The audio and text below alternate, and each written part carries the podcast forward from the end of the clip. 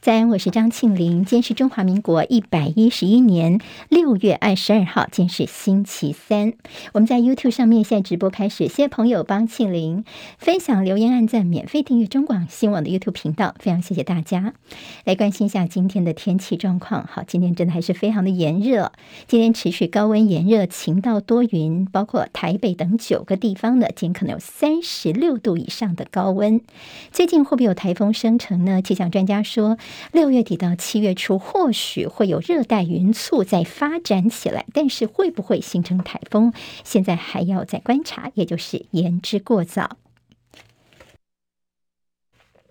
今天清晨收盘的美国股市，好，美股昨天是休市的。那么上个礼拜是经过相当残酷的一周，美股今天上涨。投资人在长周末之后重返市场去捡便宜，并且评估联准会更加激进的政策，还有经济衰退的可能性，做了综合评估之后，今天道琼上涨六百四十一点，涨幅有百分之二点一五，收在三万五百三十点。纳斯达克指数涨两百七十点，收在一万一千零六十九点。好，今天的涨幅有百分之二点五四，史坦普白指数涨八十九点，涨百分之二点四五，收在三千七百六十四点。在油价部分呢，投资人希望主要能源国中国跟美国的需求增加，所以国际油价在今天是再度上涨。纽约商品交易所西德州中级原油七月份的交割价上涨一点零九美元，来到每桶一百一十点六五美元。埃克森美孚的执行长现在示警说，由于新油源的投资不足，再加上疫情的冲击，所以他说油市恐怕会陷入长达五年的动荡期。美国二零二一年底所通过的防止维吾尔人强迫劳动法已经在正式生效了。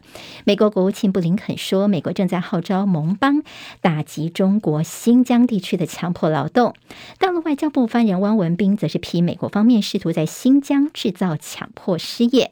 好，业界人士评估说，这中国大陆的棉花的价格恐怕会面临到一些下跌的压力。外传美国总统拜登跟中共国家主席习近平最快在七月份，就是下个月，将要举行美中元首对话。好，拜登表示说呢，打算跟习近平对话，不过什么时候碰面呢？双方还没有敲定时间。美国在今天宣布恢复全面禁用跟生产杀伤性的地雷，但是有例外，就是朝鲜半岛跟北韩对抗的军队是可以例外，他们还可以继续使用地雷。好，北约即将在西班牙举行领袖高峰会，美国、日本跟韩国领袖可能会在这次来进行会谈，共商北韩议题。上一次美日韩三国举行领袖会谈的时间是在二零一七年的九月份，好，非常久之前了。美国总统拜登这个礼拜他将到欧洲去参加 G7 峰会，还有接下来的北约领袖会议。拜登当然之前已经预告说，此行他应该不会前往乌克兰。好，要接到一个地方叫做加里宁格勒。好，加里宁格勒这个地方呢，叫做俄罗斯的飞地，飞跃的飞哦，它是俄罗斯在波罗的海舰队总部所在地。但是这块地方呢，跟俄罗斯的本土是没有接壤的。在过去，俄罗斯是用铁路来运输物资到当地，必须经过立陶宛。但是呢，在十八号的时候，立陶宛宣布说呢，俄罗斯遭到欧盟所制裁的一些物资呢，就不让它经过了。好，现在俄罗斯已经。非常生气了，已经警告立陶宛说，恐怕会面临到严重的后果。因为立陶宛是北约的成员国，所以他们就说俄罗斯应该不太可能会采取什么样的军事行动。没有能够拿下国会多数席次的法国总统马克宏找在野党协商，第一场共和党的会面，马克宏就踢到了铁板，因为对方明确的拒绝加入联合执政。昨天，中共解放军有高达二十九架的军机进入我们西南防空识别区，是今年第三多。其中第一次见到苏凯三十战机、轰六运九通信对抗机，大举编队的进出巴士海峡，飞到我们的东南部的外海空域。我空军也采取了反制作为。美国的国防部前官员包世可投书国会山庄报，呼吁华府宣布一中一台政策，并且要恢复美军。驻台，他说是时候来扬起美中三个联合共报了。台湾民意基金会在昨天有一份民调出来，其中有百分之五十一的受访者，台湾人认为说，如果共军犯台的话呢，不相信台湾能够像乌克兰撑个一百天。接下来进行十分钟早报新闻，好，十分钟时间，我们快速了解台湾今天的日报重点。今天我们看到报纸头版当中都有用电的问题，我们就先从这个焦点看起。先看今天自由时报放在头版头条，告诉大家说，电价四年多来要首度调涨了。好，本来在四月份的时候呢，要做这电价的最新决策，后来是罕见的延后拍板决议到六月二十七号。好，今天是二十二号，二十七号要再度开会。但现在《自由时报》已经先预告了，因为国际燃料还是居高不下，这次呢将会打破四年来连八冻的局面，估计呢电价大概要涨个百分之八，这是电价公示上路以来第一次突破百分之三的天花板。好，目前由于补贴工业比较多，所以这次可能是只有涨所谓的。大户用电大户跟豪宅，对一般民众是不受影响的。好，那么现在呢，影响的就是用电大户跟豪宅。所以我们看到用电大户现在已经急跳脚了。好，那么叫代表人物是工商协进会的理事长林柏峰呢，他在卸任之前直言呢，他就说，如果呢调涨电价只针对用电大户的话呢，真是太糟糕了，这是处罚处罚用电大户。所以他已经先呛下说，制造业一定。定会出走，好，电不够怎么办呢？我们今天在呃联合跟自由的头版都看到，以后我们在这个拼再生能源的一个新的做法，是能源局所修订的再生能源发展条例。好，以后呢，这个新屋啊，或者老房子要改建的时候呢，如果是有一定规模以上的建物的话呢，就要求强制要一定容量的太阳光电，也就是你的屋顶上面呢要强制盖光电，好，太阳能发电。那么以后呢，这是在一些新的建物的一些调整。那么当然说呢，对于营运成本来说，比例可能不算高，所以现在说大概不会影响到房价啦。好，那么其实不是只有这屋顶上要让你能够发电哦。还有接下来，我们也放宽了离岸的风电设置，让让它呢放宽。我们现在有时候在这个呃台湾的西滨海边的时候，会看到很多的这个呃风电机啊。那么有些是在岸边呢，那么其实在水上的也有。那么以后我们可以盖得更远了啊，那么就放宽到经济海域去。好，那这样子是不是能够补足我们的用电问题呢？简联合报道是说，这又是造进的能源政策。似乎是因为缺电，我们哪里有墙就哪里挖。再这样下去的话，会陷入骑虎难下。好，我们刚刚提到说，这屋顶上要盖这个发电啊，这太阳能板等等。但是呢，其实这盖盖了太阳能板之后，它的住家的光照的时数或住户到底要付出什么样的成本？在多年之后的一些维护费用、这预算，这些政府是不是也应该要说清楚，而不是说啊，只要这个盖上去就好，或者是赶鸭子上架？另外就是像离岸风电呢，现在造进的这个政策呢，其实有一些配套措施也没有跟着调整。好，那么这些说接下来呢，包括成本谁负担呐？应该有一些奖励措施等等，这都是我们在用电方面可能得好好的思量的了。好，我们看到今天在这《中国时报》的内页当中提到金厦大桥，好，柯文哲日前所提出的金门跟厦门之间的这个金厦大桥。陆委会昨天跳出来批柯文哲了，说这柯文哲这个想法根本就是无知荒谬，指鹿为马。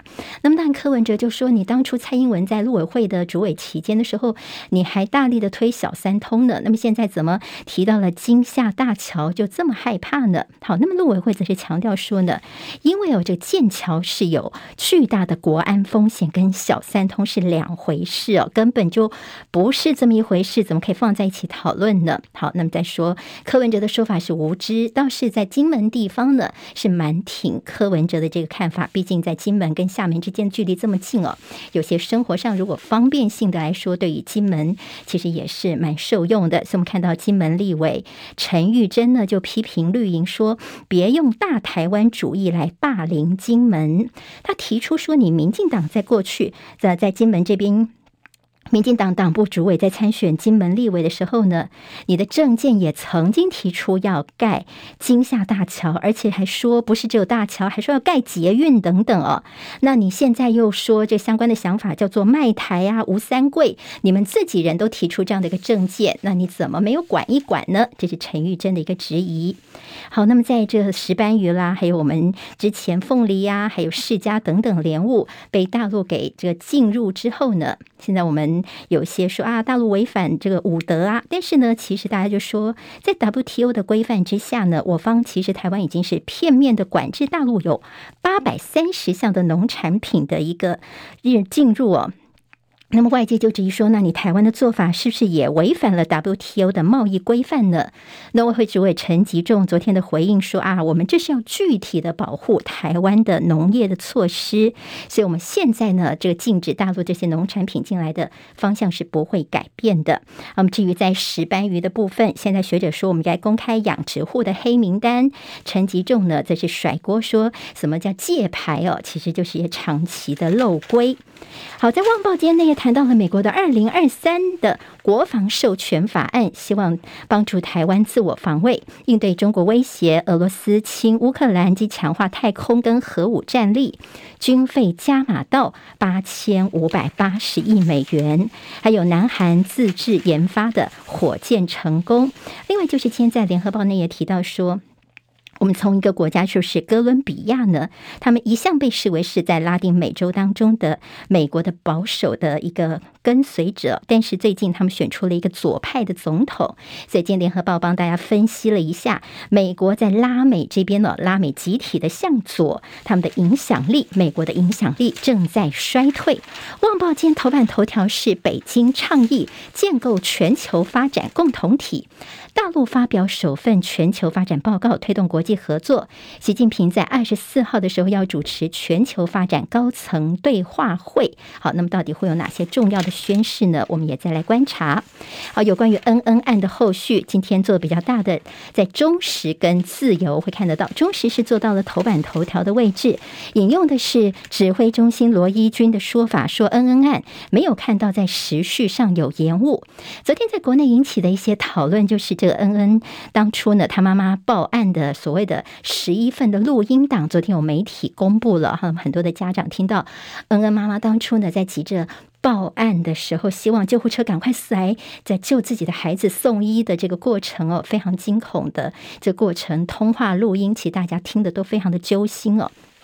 好，那么现在侯友谊呢就被质疑呢，他们是众矢之的了。好，那么民进党从中央到地方，昨天呢都是猛批新北市呢，你自己有内规，才导致于恩恩的送医的一个延迟。好，那么现在呢是全力在这边拼。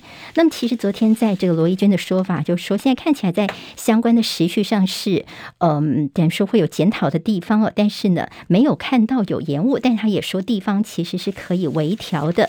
好，恩恩爸。爸爸呢？现在可能要告新北市府的相关人员。昨天晚上，他有透过视讯接受访问，上的是周玉蔻的节目。他接受政论节目的专访，他说：“早知道当初要求救护车要等这么久的话呢，我们就直接把孩子送医了。至于会不会积极的要提出国赔呢？”恩恩爸爸说呢：“现在呢还要跟律师讨论，初步没有思考那么多。他说自己现在所要的就是真相而已。”好，那么这是跟新北市的风暴。后后续还要再观察的。好，那么今天看到中时跟联合，其实还是大做的是有关于黑心快筛试剂的问题哦。好，那么看到说有什么直销商啦、小药局竟然都能够抢到 EUA，那么食药署是变成帮凶呢？蓝营说黑心快筛的事情赶快查呀。像我们说监察院怎么慢吞吞的没有动作？监察院则说外界不要指挥办案，那么外界要真相，监察院是不是当御林军在护航呢？这也是大家提出的质疑。昨天我们的新增是五万多例的本土个案，好，这假日效应结束，前一天三万多，昨天又回到了五万多了。但是罗一军觉得说，这个礼拜来说，可能接下来还可以降到每天五万例以下是可以看得到的。昨天有一个数字是机构著名的染疫致死率达到百分之二点二，好，这是整体国人的死亡率的大概十几倍。的确，机构著名的死亡率是偏高了。我们现在在染疫部分机构的著名大概有两成左右是染疫。而且说恐怕呢，最困难的时候还没有到，接下来呢，可能还是会有一波一波的疫情。但是呢，我们今天看到自由在头版哦，哦，应该在他们的版头内页的版头，倒是告诉大家说，这机构注明他们的这个投药率其实现在已经是蛮高了，大概有八成九左右了。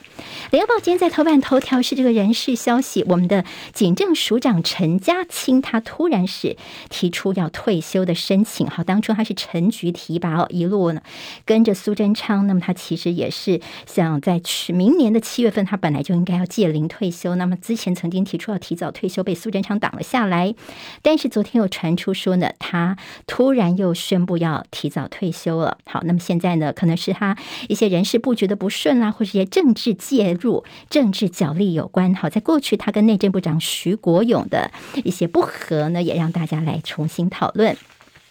两大财经报都关心台股，台股破底翻，报复性反弹，昨天又要拼万六，收复到一万五千七百二十八点，喷涨三百六十一点，今年来的第三大涨点。好，我们昨天涨幅是亚洲股市涨最多的。好，鲍尔呢，他联准会主席鲍尔到国会去报告两天的时间，当然他可能在这抗通膨方面，应该还是期待他会有一些比较宣示性的看法。非苹果智慧手机库存报。爆仓，这也是一个问题。还有 Google 的这位这个董事、执行董事，他说呢，如果美国的半导体太依赖台湾的话呢，恐怕是美国的国安问题。好，提出了这样的一个示警，您是否认为呢？今天台湾各日报最重要的新闻都在这里喽，赶快赶快订阅，给我们五星评价，给清明最最实质的鼓励吧，谢谢大家哦。